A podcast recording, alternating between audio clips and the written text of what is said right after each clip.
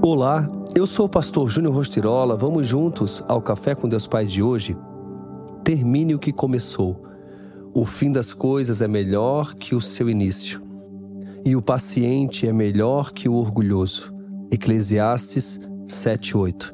De nada vale você iniciar novos projetos se não acertar as suas pendências, não terminar o que havia iniciado. Não adianta ir para uma nova dimensão se você levar na sua bagagem coisas que aconteceram no passado e que você não superou ainda. Isso o impedirá de viver o extraordinário.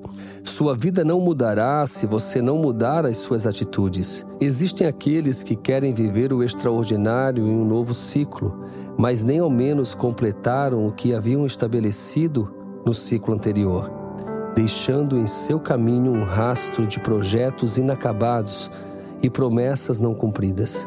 É necessário encerrar um ciclo antes de dar início a outro. As coisas passadas servem de aprendizado, mas não podem nos prender. Para você viver o que nunca viveu, é necessário fazer o que nunca fez. Para isso, é necessário você cumprir tudo aquilo que prometeu. Obedecer ao Senhor conforme a palavra nos instrui.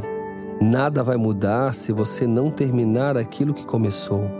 Encare os términos não como fim, mas como um novo começo. Isso significa que, ao terminar uma estação, o Senhor lhe dará a oportunidade de viver uma nova estação na sua presença. Mas entenda que Deus só agirá na sua vida se houver legalidade, porque se existir alguma pendência, não tem como Deus agir. Mantenha o foco, não tire sua atenção do que você está fazendo até que tenha terminado, para que cada conquista alcançada sirva de degrau para que você possa cada vez mais estar no centro da vontade do Senhor.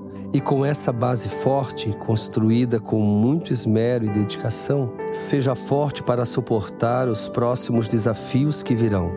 E a frase do dia diz assim: todo grande movimento de Deus pode ser atribuído aos joelhos dobrados. Faça isso, busque o Senhor em todo tempo e viva com certeza os seus planos aqui na terra.